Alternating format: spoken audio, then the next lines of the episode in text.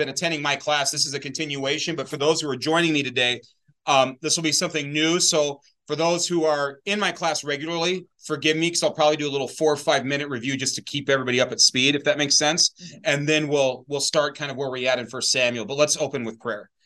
Lord God in heaven, uh, thank you for another day in which to live and worship you. Thank you for another Sunday, which is a resurrection day. So we're reminded every time we're here and as we gather that your son was raised on the third day, and because of him, we have hope. So as we look in the Old Testament, where every promise is yes in Christ, help us, Lord, to discern what your will is for us. Help us to glean something from this about how um, it points to your son, but also some things that we can learn just in our daily lives as we look at Saul and David and all these other figures in First Samuel. So thank you, Lord, for your word and how you don't let us grope in the dark, but rather give us clarity through uh, through your means of grace. We ask these things in the name of our Savior Jesus. Amen. Amen. Okay, so what we're doing today is we're going to look at the last few chapters of First Samuel. So to catch you up to speed, for those of you who have not been in my class, we spent a good chunk of time um, leading, uh, establishing Saul. So we started in First Samuel one, and we worked our way into the twenties. And really, from about chapter twenty to about twenty-seven, Saul is chasing after David. And so David spares Saul's life twice uh, once in a cave. One time he even cuts a piece of his robe off um, and shows it to him. And, and Saul each time says, you know, he's more righteous than me. And Saul acknowledges it, but then he goes after him anyways. Right. And that sort of thing. And David refuses, David refuses to actually lay a hand on God's anointed, even though David himself has been anointed by Samuel as the next king. While Saul is still alive, David refuses to lay his hand on Saul's anointed, even though seemingly God has given Saul into his hands. And so David is being more kingly than Saul, right? That's the the mark of a king, not only when to take a life, but when to spare one. That's a Gandalf quote, by the way, if you know the Lord of the Rings. Okay. okay. But that's this not only just to take, but to spare. And David spares. David shows his mercy. David shows that he recognizes who's really in charge. Because if God has called Saul God's going to take Saul's life on his own volition when it's when it's time. It's on God's timing, not David's timing. So David refuses to do so. Um, in First Samuel 25, I didn't get much of a chance to talk about this. David marries Abigail. It's my sister's name, by the way, David's good wife. Um, if you look between the context, uh, uh, Abigail is a kinsman of David, meaning she's in the same tribe. And so it's like, what about polygamy? What about these sort of things? It's most likely that David is a form of kinsman redeemer to Abigail, meaning that they're related to each other. And so her husband dies. And so David, out of benevolence, takes her into his household to raise up a child for her. It's the same thing we see with Ruth in the book of Ruth, with Boaz. It's also um, a failure that happens in Genesis with Onan, the sin of Onan, and the story of Tamar and Judah and all that, that really kind of kind of horrific story uh, in Genesis where it doesn't shrink away from our brokenness. And so that Levirate marriage idea is found throughout the Old Testament. So David acts as a kinsman redeemer to Abigail, and Abigail shows up actually in First Samuel 25 is like kind of the hero of that chapter. She looks better than both David and her husband, to be honest, Nahor, which means fool. So, anyways, this is all going on while Saul is pursuing David. But now what we need to do is get to the end of Saul. And I promised that last week to my class. And so we're going to start in 1 Samuel 28 and then go to 31. So a lot of this is continuous narrative. Now, if you came in late, there are on the back table, there are these outlines. And so if you didn't grab one, yeah, most of you got one. This is just kind of from a study Bible that I use. It's the ESV Archaeology Study Bible. And I use this because this is based in real history. And so it helps us to kind of know some things. So if you have that in front of you, I won't read that religiously, but it'll help explain what's going on because there's a really, really strange, and I mean strange passage in First Samuel 28 that we need to address. Um, commentators since the beginning have speculated on what in the world is going on here uh, because it's a violation of everybody agrees this is a violation of God's law. But what in the world is Saul doing? And in fact, First Chronicles when it talks about the death of Saul, says this is one of the reasons of many that God rejects Saul as king. So let's look at this, and I'll project this for you. I'm recording this because I put these on YouTube eventually, and so there's a whole playlist on the Grace Pocatello website on this as we look through First Samuel. So here we go. In those days, the Philistines gathered their forces for war to fight against Israel. This is the ESV, by the way. If you're not used to joining me, this is the ESV that's projected for you. And Achish, that's the king of Gath. David's been working for the king of the Philistines because he's in exile from Saul. Uh, he said to David, Understand that you and your men are to go out with me in the army David said to Achish, Very well, you shall know what your servant can do. And Achish said to David, Very well, I will make you my bodyguard for life. Now Samuel had died, and all Israel had mourned for him and buried him in Ramah, his own city. And Saul had put the mediums and the necromancers out of the land, which, by the way, is what he's supposed to do. Okay, so he starts off again. Saul starts off okay at times, but then he corrupts himself out of fear and out of pride. Here, I'm going to minimize my face on here so you don't have to see my face twice. All right, here we go. All right. The Philistines assembled and came and encamped at Shunem, and Saul gathered all Israel, and they encamped at Gilboa. When Saul saw Saul saw that's a good tongue twister. Saul saw when hmm. Saul saw the army of the Philistines, he was afraid, and his heart trembled greatly. And when Saul inquired of the Lord, the Lord did not answer him, either by dreams or by Urim or by the prophets. Urim are the two. There's the Urim and the Thummim that was kept on the priest's breastplate, and so it was used there to. Def- and it was kind of like a yes or no sort of thing from God. It was only through the priest. But if he gets no answers because and he doesn't get an answer in any way, the answer is because God's already rejected him as king. He's already been rejected. Okay. So that's why it's also the prophet. So in any means that God has provided in the Old Testament, God has said no to Saul. Okay. Then Saul said to his servants, Seek out for me a woman who is a medium, that's a go between between the living world and the spirit world, that I may go to her and inquire of her. And his servant said to him, Behold, there is a medium at Endor. So rather than taking God's no as an answer and saying, Why isn't God talking to me? I'm going to repent of my sins. I'm going to, you know, offer sacrifices. I'm going to go to the priest. I'm going to do anything that I can do to try to humble myself before God. Saul instead says, Well, God's not doing it. So I'm on my I need an answer now. And I want my an answer on my terms. And since he wants an answer on my terms, he's going to violate the law to get the answer he wants. Okay, so that's to give you an idea of where Saul's mindset is. This is showing again why God has rejected him as king. So Saul disguised himself and put on other garments and went, he and two men with him. So not only is he doing the wrong thing, he's deceiving people into doing the wrong thing with him. This is different than David hiding himself so he doesn't get killed. Okay, this is not the same. This we're not even on the same level of things. And he said, "Divine for me by a spirit, and bring up for me whoever I shall name to you." The woman said to him, Surely you know that Saul has done and how he has cut off the mediums and the necromancers from the land. A necromancer is somebody who tries to restore the dead, right? Why then are you laying a trap for my life and bring about my death? But Saul swore to her by the Lord, As the Lord lives, no punishment shall come upon you for this thing. So think about what Saul's doing right here. He is swearing by the Lord while committing sin a deliberate a deliberate sin. This is not accidental. This is not in ignorance. This is not weakness you know human frailty. This is he is deliberately violating god's laws and seeking somebody out that he was that he had tried to kick out before and then swearing by the lord to protect this person who is doing things god has already condemned. So this is i mean there's sin upon sin upon sin going on here right? Depravity upon depravity. Okay? Then the woman said whom shall i bring up for you he said, Bring up Samuel for me. When the woman saw Samuel, this is where this gets weird. She cried out with a loud voice. And the woman said to Saul, Why have you deceived me? You are Saul. The king said to her, Do not be afraid. What do you see? And the woman said to Saul, I see a God coming out out of the earth. He said to her, What is his appearance? And she said, An old man is coming up, and he is wrapped in a robe. And Saul knew that it was Samuel, and he bowed with his face to the ground and paid homage. Then Samuel said to Saul, Why have you disturbed me by bringing me up? Saul answered, I am in great distress, for the Philistines are warring against me, and God has turned away from me and answers me no more, either by prophets or by dreams. Therefore I have summoned you to tell me what I shall do. And Samuel said, Why then do you ask me, since the Lord has turned from you and become your enemy? The Lord has done to you as he spoke by me, for the Lord has torn the kingdom out of your hand and given it to your neighbor David. Because you did not obey the voice of the Lord and did not carry out his fierce wrath against Amalek, therefore the Lord has done this thing to you this day. Moreover, the Lord will give Israel also with you into the hand of the Philistines. And tomorrow you and your sons shall be with me. The Lord will give the army of Israel also into the hands of the Philistines. Then Saul fell at once full length on the ground, filled with fear because of the words of Samuel. And there was no strength in him, for he had eaten nothing all day and all night.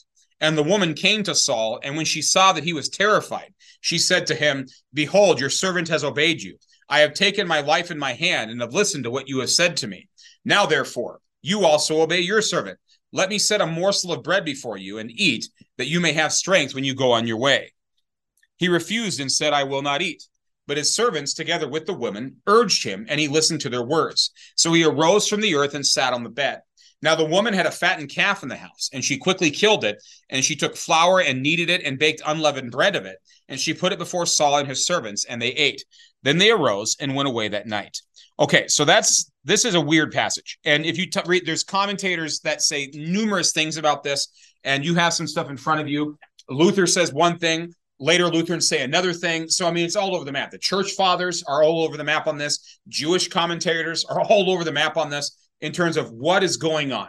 So, I just gave you one kind of middle of the road take on this to kind of explain this. But the first thing that I want to emphasize trying to contact the dead, sorcery, necromancy, and all those things are condemned throughout the Old Testament. Okay, and it's in Leviticus, Leviticus, it's very clear. And in fact, it's even tied in to other abominable practices that the people of the Israelites were driving out when they conquered the land of Canaan. So it's actually listed among other sins in the Old Testament, things like uh, sexual sins, uh, like bestiality and incest, but also other things like um, child sacrifice and a whole variety of things that are condemned. And so it's on a whole list because the reason it's condemned is they were doing these things. And so God says, don't do this stuff and so if you're a king, you don't tolerate this in your in your kingdom, right? And so that's why Saul had driven them out. But the first thing you need to know that nowhere is this endorsed.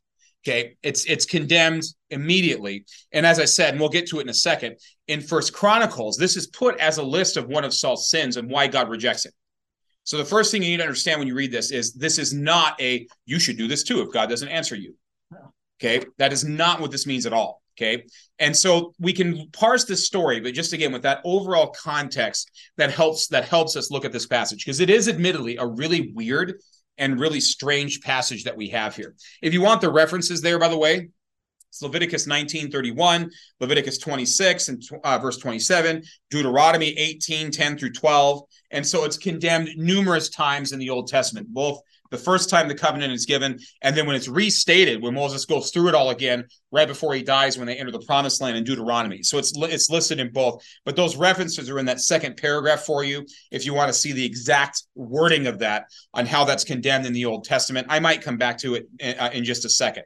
Okay, so what I love about this commentary, look what it says. It says uh, halfway through that first paragraph, it says this passage should not be used as an argument for having seances Though it suggests that in some circumstances a medium may be able to contact the dead, it stresses the wrongness of this practice. Furthermore, the only message from the dead Samuel, besides a reputation, re, uh, sorry, a repetition of the message of Saul's rejection, was that Saul and his sons would die. The chronicler, here's the quote, specifically mentioned this incident as one reason for Saul's death. So Saul died for his breach of faith, in that he did not keep the command of the Lord and also consulted a medium seeking guidance he did not seek guidance from the Lord. So this is one of his ultimate sins. I mean, Saul, Saul sins throughout for Samuel, but this one's actually listed by the chronicler as one of the main reasons that Saul goes to his death. So again, that should convince you if it doesn't. And I don't know if you know this. I'm just going to say an aside for you, but these sort of occultic practices are on the rise culturally. Okay. Um, I, when I talk to my seniors, we do a comparative religion unit. And so I have a unit and I call it, I call it like a bunch of different things, but it's basically New Age, Wicca, Neo Paganism, and the occult. And I put it kind of all under under one kind of umbrella because they're all kind of distantly related to each other. But Wiccans, those are people that consider themselves modern day witches that do some of this stuff. Okay. Their numbers double about every 10 years in the United States. In the West Coast, there are entire covens. Those are female witch practices that go out into the woods and nature worship in the trees right now in the United States, in the Sierra Nevada mountains. There are stores here in town that sell secret crystals and stones to try to heal you and to try to give you certain metaphysical energy and properties to like change your vibrational energy. That happens here. I mean, there are there are stores here that so this is not. We read this passage in First Samuel and say, "Oh, that's that's just weird. That's you know back you know around a thousand BC." No, it happens now. And there's a great quote from G.K. Chesterton, um, and he wrote, and it's it's one of his columns, And he says, when people give up God, he says two things about what happens when people give up God. The first thing he says is if you abolish the God, government becomes God. That's the first thing he says. Because people don't look to God for answers, they're going to look to the government for answers. Okay. The second thing he says is that when people don't believe in God, it's not that they don't believe in nothing or they believe in nothing, it's that they will believe in anything. The default nature of a human being is to be spiritual. Atheism is hard work. it is. People are not naturally atheists, people are naturally spiritual. The number one demographic rising in the United States right now, if you look at Pew Research or if you look at the US Census or in whatever data you use, is the people that say they are spiritual but not religious. That's the there are some people call them the nuns.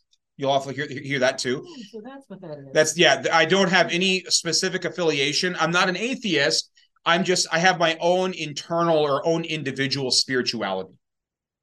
So the number one rising demographic of the United States is spiritual, but not religious. So again, our default nature is to believe in something. I can't tell you how many people I've talked to, whether it's people that are not Christians in our high school and their families that have come through, or also just in just my life that say, I don't believe in God, but I believe in ghosts. Ghosts. Yeah. I, I cannot tell you how many people I've, I've talked to that are like that. They'll say, "Oh, God doesn't exist. God's me, and I don't believe in God, or I don't believe in the devil, and that whole Christianity thing is bunk." Did you hear about the haunting in Pokey High? I'm not joking. That's, I mean, that is very common because people again have that default spirituality. So I don't believe in God, but I do believe in the paranormal. I don't believe in God, but I do believe in skinwalkers. Or I mean, I hear stuff like this. It's it's it seems funny to us as people who are believers and know better, but you should know that our neighbors here in Pocatello struggle on this stuff. And it's a big thing. And so, I mean, I'll tell you, I'll tell you a true story, then I'll move on. This is, and it's relevant to our text. That's why I'm telling you this. This is not just for the sake of tell, talking about this. It just tells you that this is as old as sin. These sort of like trying to go around God or engage in things on your own terms. That is not new. It's from the, it's the original life from the beginning. You're going to be wise in your own eyes. Right? This is the original lie, and Saul's just living it out. And it's a warning for us. But I talked about this with one high school student. And this was a high school student who really struggled on a lot of issues. She had been in counseling, um, had identity uh, crises, was confused about male and female. I mean, she just really was struggling in a, in a variety of different areas in her life um, for a variety of different reasons. There might have been some trauma there and some other things. But I started talking about this stuff and I actually showed a, a, video from somebody who used to be in the occult who practiced these things. He made he was he was making thirty thousand dollars a month blogging on the occult, like on how to use crystals and the New Age. Is Stephen uh. Stephen Bancarz, former cult member. Now he's a Christian. Okay. So he talked about how these crystals are supposed to work and everything. And he talked about how most of it's bunk. And even if it is, it's condemned in scripture. You know what I mean? Even if it does work, like it does kind of here. And so he does that. And this student is sitting in the corner and she's like, she kind of looks, she's sitting there, she's getting, she's shrinking and shrinking. And then she pulls out a crystal, like in my classroom, and says, she just goes, I'm sorry, Mr. Hayes. It was like, you know, like one of those moments uh-huh. because she was uh-huh. grasping for anything because she was struggling, you know, and so she was grasping. She actually had a crystal one. And she thought, and I was like, no, this is not people who use them for decorations, right? Or, oh, that's that's a pretty rock. I mean, that's not what we're talking about, right? We're talking about people who use them like this to somehow affect your spiritual energy, to somehow manipulate nature. And there are Christians that get sucked into this too, just so you know.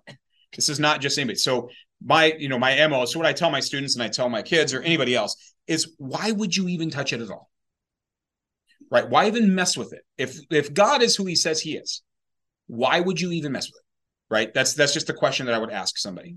And it's usually out of desperation or darkness or uh or uh, lack of clarity or desperation. People just reach out for they try to grasp anything and sometimes they grasp the wrong thing. So just just letting you know that we see this passage here, but in 2023 in Pocatello, Idaho, this stuff still happens. Okay, and people still do this. Um, Supreme, I, this was a news story. I can't believe this. So when the Supreme Court overturned Roe v. Wade in 2022 with the the Dobbs decision, there was a story in the I think it was the New Yorker or somebody, and it was about how a coven in New York in, in New York City were getting together to cast hexes and spells on the Supreme Court justices. I'm not joking. It was in the New Yorker you know, and like they were naming, you know, Brett Kavanaugh and all these other, and I'm not making a political statement. I'm just saying that people actually think that does something. They're actually engaging in those practices. Yeah, go ahead. Based on my experience, there's only one crystal out there that actually gives person powers in that path. Yeah. At least in their own mind, right? That's a whole other. And Actually, it, you know, it's funny. The word pharmacy comes from the Greek word pharmakia, and that actually is related to sorcery. That's the same root word. And so using pharmaceuticals to achieve other states of consciousness, we talk about that also because the, the, the drug culture is also tied into this often because you're trying to achieve a certain like enlightenment or like oneness with the universe and, and you know and all these other different things. Um, there's the famous Timothy Leary quote from the 1960s: uh, "Turn on, tune in, and drop out." You heard that craze back in the day, right? That's so that's not unrelated. You say that, but it's actually not unrelated. Um, they would often inhale. The, uh, this is the witch at Endor, but the oracle at Delph- Delphi in ancient Greece. She would be in this room, and she, there was like vapors underneath, and she would inhale these vapors, and then she would babble, and people thought, oh, she's in a trance and she's doing things, and then the priest would interpret her babble, and the reason it sounded awesome is everybody went to that oracle. And so, since they debriefed everybody there, they could just wow people with their amazing advice because they were like the data bank of the ancient world. And so, yeah. So, well, let's, let's be kind here, but but but you you get what I'm saying though. She would. I know what you're saying, but but but you get the point that I'm making, right? Is that in other words, it's this is as old as the ancient world. This is not new, and this happens still today in our current culture. But back, what happened now? Here's the real question. I want to ask the actual, and then I then we'll get to the death of Saul. What actually happens? So there's a few options here. Okay. So as you see here, it says so in verse. Uh, if you look at your outline here, this is kind of interesting. Okay, verse twelve. She cried out in a loud voice. Perhaps Samuel's appearance surprised the woman, and she thought something was happening outside her control. Another possibility is that her previous activities had called up only deceptive demonic imitations, but this time she suddenly realized something was much more real. Readers are not told how the woman realized who Saul was. Perhaps the spirit called his name as he came up, a god is literally gods here with a plural form, so not God, which is a plural noun but takes a singular verb. The term is used of the spirits of the dead in ancient Near Eastern texts. The Moabite gods, quote unquote, may have been the spirits of the dead. Saul, however, is interested in Samuel as a person and asks about his appearance. The robe was Samuel's characteristic garment. And so if you read Luther, and actually some of you might have this, and I think there's one up here, um, one of these, yeah, there it is if you look at study Bibles on this, so this is a different study Bible. If you have the Lutheran study Bible, I'm interested to see what your notes are. But in this one, because I looked at this one, I'll, I'll just give it to you. Um, Samuel 28 study, but this is where study Bibles are helpful. So this is what this one says. The episode has been understood in many different ways. The two most likely explanations are God permitted the spirit of Samuel to appear to the woman. That's why she's shocked. She doesn't expect this to happen. She's usually just kind of like pulling a trick on somebody, right? But now this is out of her control. That's one option. Okay. Two, the woman had contact with an evil or devilish spirit in the form of Samuel by whom she was deceived and controlled. That's Luther's position, by the way. Luther thinks this is fake, that it's a, it's a demonic imitation, that Saul is in league with the forces of evil at this point because he's rejected God.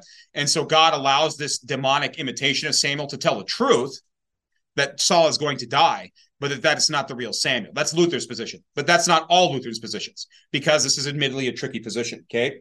It says, whatever the explanation of this mysterious affair, the medium was used by God in some way to convey to Saul that the impending battle would bring death, would dash his hopes for a dynasty, and would conclude his reign with a devastating defeat of Israel that would leave the nation at the mercy of the Philistines, the very people whom against whom he had struggled all his years as king. And this would come, as Samuel had previously announced, because of his unfaithfulness to the Lord. When she cries out by whatever means, the medium suddenly becomes aware that she's dealing with Saul. So the answer is is we do not this is not like one of those passages where like well this is exactly what it means and you better believe this otherwise you're not a good Lutheran. We we don't take that position. What we do think is clear is that this is always condemned that Saul by doing this is showing his character that this is a this is troubling and that God is somehow using this to communicate to Saul this is your end basically. Okay? And so it's kind of like the very thing that you're trying to avoid is going to happen to you by doing this. And so there's a lot of ironies that are kind of heaped in this text. And so don't be surprised though. There are many people that will ask questions about this but no this does not mean that we need to do seances with table rapping okay this is one of those things where God allows somebody doing the wrong thing in order to accomplish his purposes. Okay. God can even turn evil for good. We know that in the scriptures. Okay. God doesn't tell you to do this. Remember, in all of scripture, one question you need to ask yourself every time. This is something that you need to, it does, especially a narrative, whether it's in First Samuel or in the New Testament, in something like the book of Acts. The book of Acts is famous for this. Okay, but the Old Testament is very famous for this too. There's a difference in scripture between something that is descriptive and prescriptive You, you we we I cannot emphasize that enough. A lot of our errors and many of our and, and they're fellow Christians, but a lot of the errors that we encounter with our fellow Christians are people that confuse those issues. Is this thus saith the Lord, go do this thing, or is it this happened? You can tell the truth, this happened, and not say, well, then go and do this thing. That answers part of the polygamy question, by the way, like how David has multiple wives. Does that mean go be like David, or is it just reporting what happened? Right? Whereas in Genesis 1, here's Adam, here's Eve, be fruitful, go multiply. In the same way, a man will be united with his wife. Jesus restates it in Matthew. So that creation mandate for marriage with one man and one woman, that is prescribed. Both of the Old New Testaments. Having multiple wives is never commanded. Levirate marriage is, but that's not that's a brokenness, and that's because in that culture we need to, we that we were trying to take care of widows, right? To raise up ch- children for widows. That's the whole purpose is to have an heir. It's not, oh yeah, you should have multiple wives. Okay, it's an accommodation to human brokenness, but the original creation and as restated in Matthew is one man, one woman. So that's the same issue, and the same thing here. Just because it's reported that David had multiple wives, or just because it's reported, Solomon's even going to go crazier, right? or here in First Samuel, just because it's reported that Saul com- uh, works with a medium and it works, does not mean that it's therefore go and do likewise. Right? We're going to add. Go ahead, Rochelle. I was just going to say that I we had missionaries visiting us once, and they were talking about multiple marriage, and, and I mm-hmm. said, that, "Well, where where does you know?" I said, "Okay, you can believe that if you want, because that's what it is, because it is in the Bible." I said, "But look at what happens yeah. every time there is." Siblings kill each other there's incest among the siblings uh, from different marriages. Uh, the parents really have a problem with where things go. And I said, there is not a single instance of a, of a, a plural marriage that didn't have consequences because of breaking that first law. Right. You're absolutely correct. Oh, okay. So that was that. Stop that. Right, because that's what they'll appeal to. You're absolutely correct. And actually, we I've, I've had that discussion just recently um, about that. You know, it's like, well, it was restored only for 50 years just to try to get the thing going you know and it's it's just uh, yeah so you get you get those sort of answers and i'm not trying to call people out it's just you know that's a that's a challenge right for us because we see that and we're like no yeah. that it's i get what you're doing and mm-hmm. admittedly you can say that that's there yes. but to, again that prescriptive versus descriptive the the famous one again the book of acts is famous for this while the disciples broke they held everything in common see all christians need to be communists mm-hmm. it's like, okay, no, that's not what that means. You see what I'm saying? Like that just means that at the time they held everything in common because they loved each other and they're one body. It doesn't mean that all Christians everywhere at all time needs to hold everything in common and be communists. Okay, but that's what people do, right? They'll read that little section in Acts and yes. say, well, that's everybody for all time. It's also one of the reasons we get things like you have to be baptized a certain way.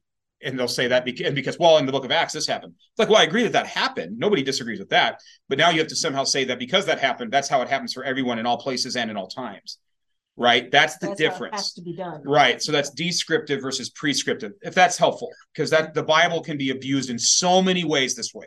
And so it's important that you know that distinction here. Okay. All right. I need to get to the death of Saul. We got like 15 minutes because I gotta I gotta go back and do 11 o'clock. So I'm gonna skip ahead. David, this is the Philistines and the debate. I want to get to Saul uh, 31 and show you how this works out. Okay. Let's see. There it is. Now the Philistines were fighting against Israel, and the men of Israel fled before the Philistines and fell slain on Mount Gilboa. And the Philistines overtook Saul and his sons, and the Philistines struck down Jonathan. And that's sad. You should be sad about that. Yeah because Jonathan didn't do anything. I mean, J- Jonathan was the faithful friend. Jonathan acknowledged David as king. Jonathan gave David all his royal robes. Jonathan was did, was a man of action when Saul was a coward. I mean, Jonathan is the hero, but Jonathan is still his father's son, and he's with his dad. And it's really sad that Saul Jonathan is caught up in his in the train of his son's. I mean, his dad's. Uh, you know, I guess path of destruction. Okay, so he struck down Jonathan and Abinadab and Malchishua, the sons of Saul. The battle pressed hard against Saul, and the archers found him, and he was badly, badly wounded by the archers. Then Saul said to his armor bearer, Draw your sword and thrust me through with it, lest these uncircumcised come and thrust me through and mistreat me. Which is true. They probably would have because he was the enemy king, and the Philistines were not known exactly for their moral, exemplary behavior in combat, right? So Saul's not completely wrong about this. And remember, whenever you see that word, the when it says the uncircumcised, that's an insult. Okay, and it's like saying those these gen. It's like later on, it's goyim or Gentiles. You know, it's those those unclean people. It's an insult. Okay, so lest these uncircumcised come and thrust me through and mistreat me. But his armor bearer would not, for he feared greatly. Therefore, and kind of like David, David doesn't kill him either, right? They fear. Therefore, Saul took his own sword and fell upon it. And when his armor bearer saw that Saul was dead, he also fell upon his own sword and died with him. Thus Saul died, and his three sons, and his armor bearer, and all his men on the same day together. And when the men of Israel, who were on the other side of the valley, and those beyond the Jordan, saw that the men of Israel had fled, and that Saul and his sons were dead, they abandoned their cities and fled. And the Philistines came up and lived in them. The next day, when the Philistines came to strip the slain, they found Saul and his three sons fallen on Mount Gilboa. So they cut off his head and stripped off his armor and sent messengers throughout the land of the Philistines to carry the good news to the house of their idols and to the people. They put his armor in the temple of Ashtaroth and they fastened his body to the wall of Bethshan. But when the inhabitants of Jabesh Gilead heard what the Philistines had done to Saul, all the valiant men arose and went all night and took the body of Saul and the bodies of his sons from the wall of Bethshan. And they came to Jabesh and buried them and burned them there. Sorry. And they took their bones and buried them under the tamarisk tree in Jabesh and fasted for seven days. And that's how First Samuel actually ends. Now, in the original, for those of you who haven't been in my classes, the original scroll of Samuel was not divided into two books. But back then, these are heavy. So it sounds like it's kind of like this cliffhanger. In the original, it would have been right into Second Samuel because we're going to get David, right? So just to make sure that we're clear on this. And a couple of things that I want to comment on this text.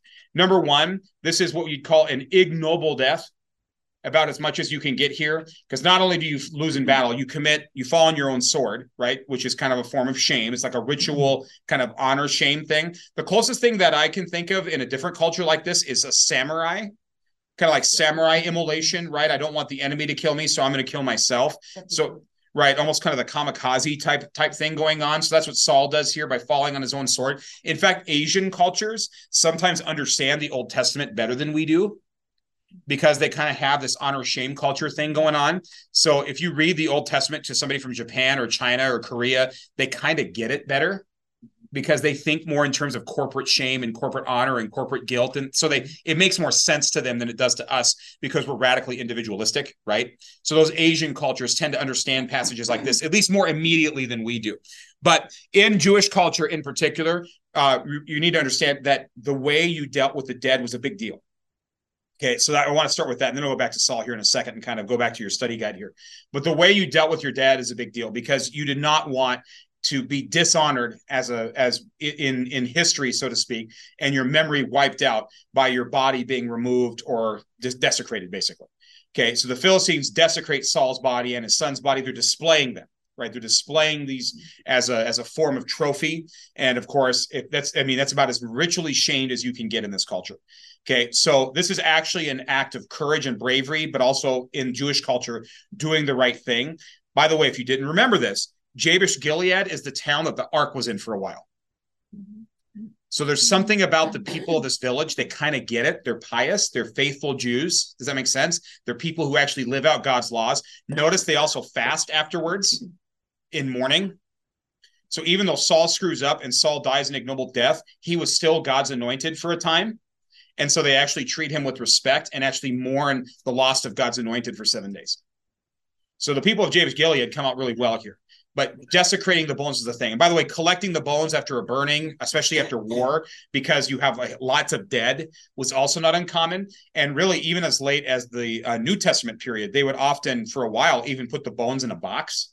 They're called ossuaries. Mm-hmm. If you've ever seen those before, they're called ossuaries. So they'd wash the bones and then put the bones in a bone box called an ossuary. We've discovered in archaeology Caiaphas's bone box, for example. The same Caiaphas that we see in the New Testament. It's actually labeled we've actually found his bone box. It's pretty cool if you think about it.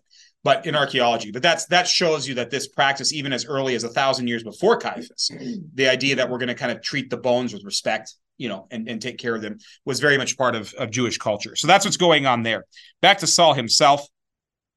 This is uh it's sad, but this is what actually happens to him. And so in First Chronicles, First Chronicles 10, 11 through 12, I mean 10, 1 through 12, is taken mainly from this passage here. And so in the chronicler's account, so I'm on the back side of this. You want to see this, by the way. I'm on the back side. This is where we use scripture to interpret scripture. The, the person who wrote the book of Chronicles, almost certainly a priestly or scribal source, writing about 500 years later. He's writing 500 years later, okay, says the following Saul's reign is significant for the chronicler only as a failure. It ends in disaster for Israel at the hands of the Philistines, against whom Saul originally had been raised up as a military savior. Saul's death, together with three of his sons, also marks the end of his royal house.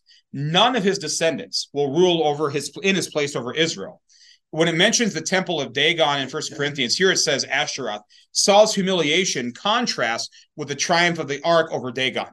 So this is something you may have missed here. And then also notice at the end that the Lord is the one who actually puts him to death, not David, the Lord, not David on his own terms. God does it on his own terms. So to review, so some of you were not in my class before. If you go back to First Samuel 5, the Philistines capture the ark. They put the ark in the temple of Dagon. That's one of the gods. And the ark every morning causes the, the statue of Dagon to fall on his face. And then he's missing his head and his arms he falls multiple times, and then they get struck with the Black Death, with the plague, and they have to get rid of the ark. So the ark triumphs, God triumphs. Okay, in First Samuel 5.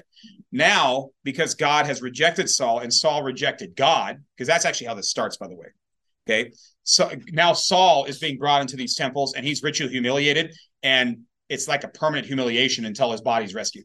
It's not successful.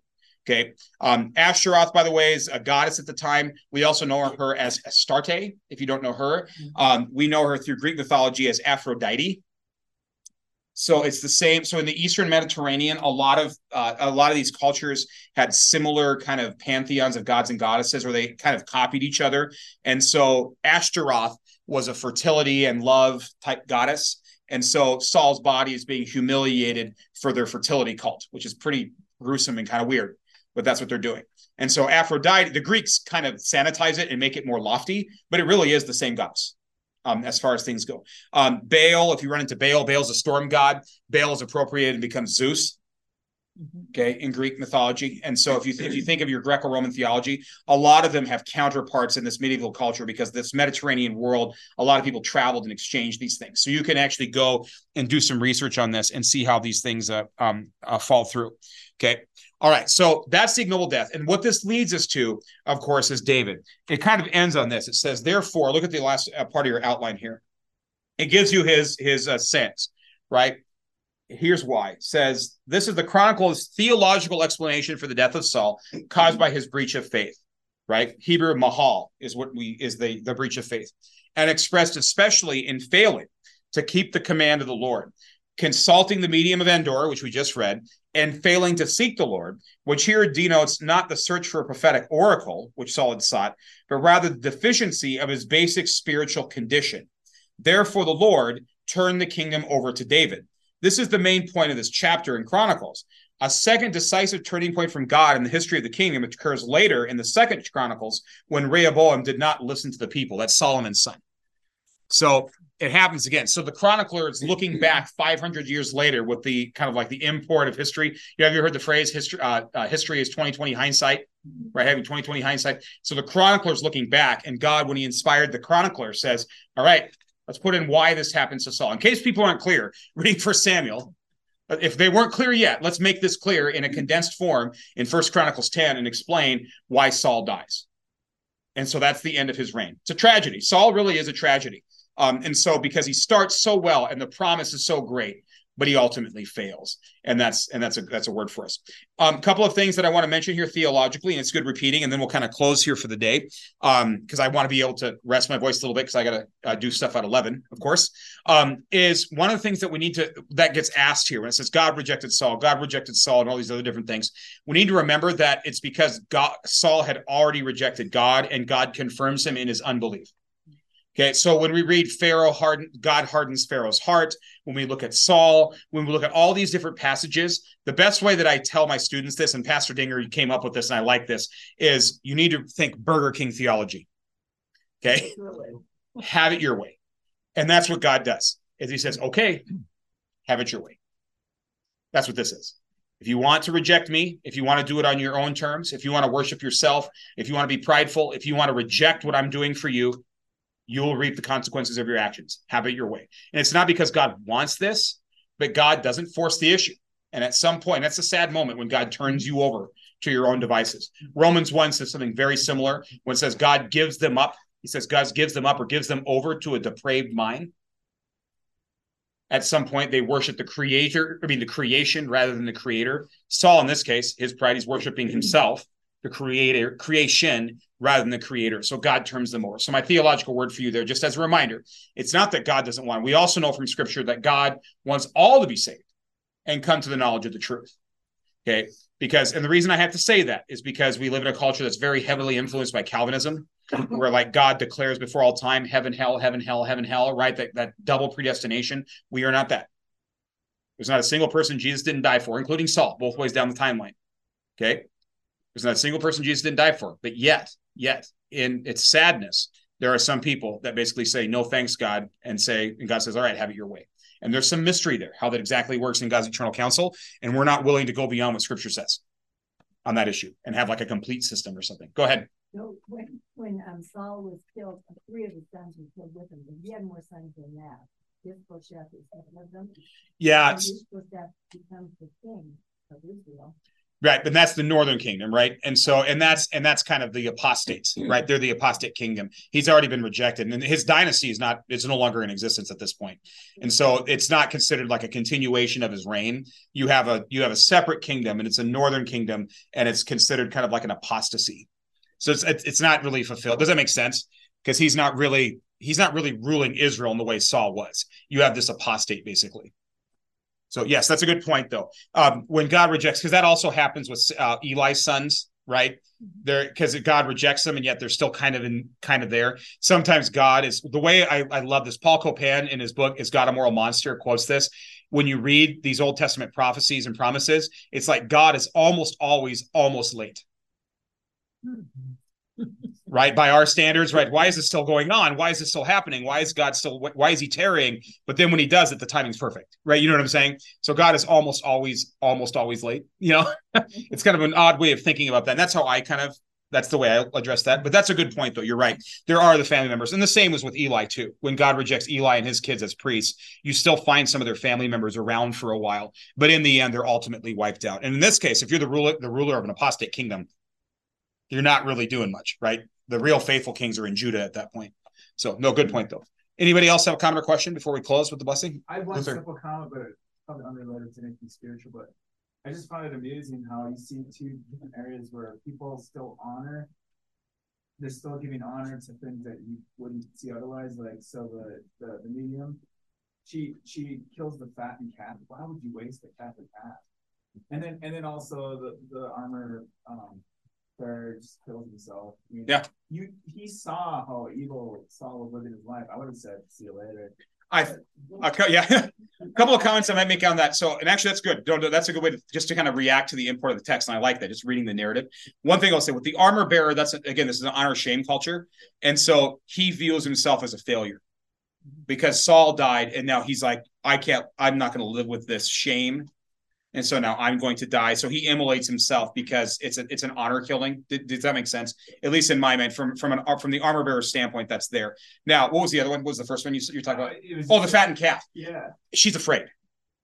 She's afraid, and so she's trying to make Saul happy because he's grumpy. He hasn't been eating, and he's remember how she says, "Why did you deceive me? You're Saul." Saul kicked. Remember how she's freaked out about this? So she's going. She's sparing no expense to make sure that her, her life is not in danger. That's that's what she's doing. She's going above and beyond, even though Saul's trying to reassure you. Remember, this is Saul's character now. He's already deceived her once. He's like, all right, you already tricked me once, and you're saying I'm okay, but forgive me if I don't believe you. Let's eat. You see what she was she was she's she was she's doing here? Okay, so there's a little bit I think she's afraid, but that's just kind of my my take on that. So yeah, buttering him up. That's exactly right. And well, literally and figuratively, right? Because the fat cat. All right. Let's do the let's do the blessing. May the Lord bless us and keep us. The Lord make his face shine upon us and be gracious unto us. The Lord lift up his countenance upon us and give us peace. Amen. If you have any questions or comments, email them to podcast at gracepocatello.org. And make sure to subscribe to our channel to stay up to date on sermons and classes at Grace Lutheran Church in Pocatello, Idaho. This podcast is designed so that you can take grace with you anywhere you go.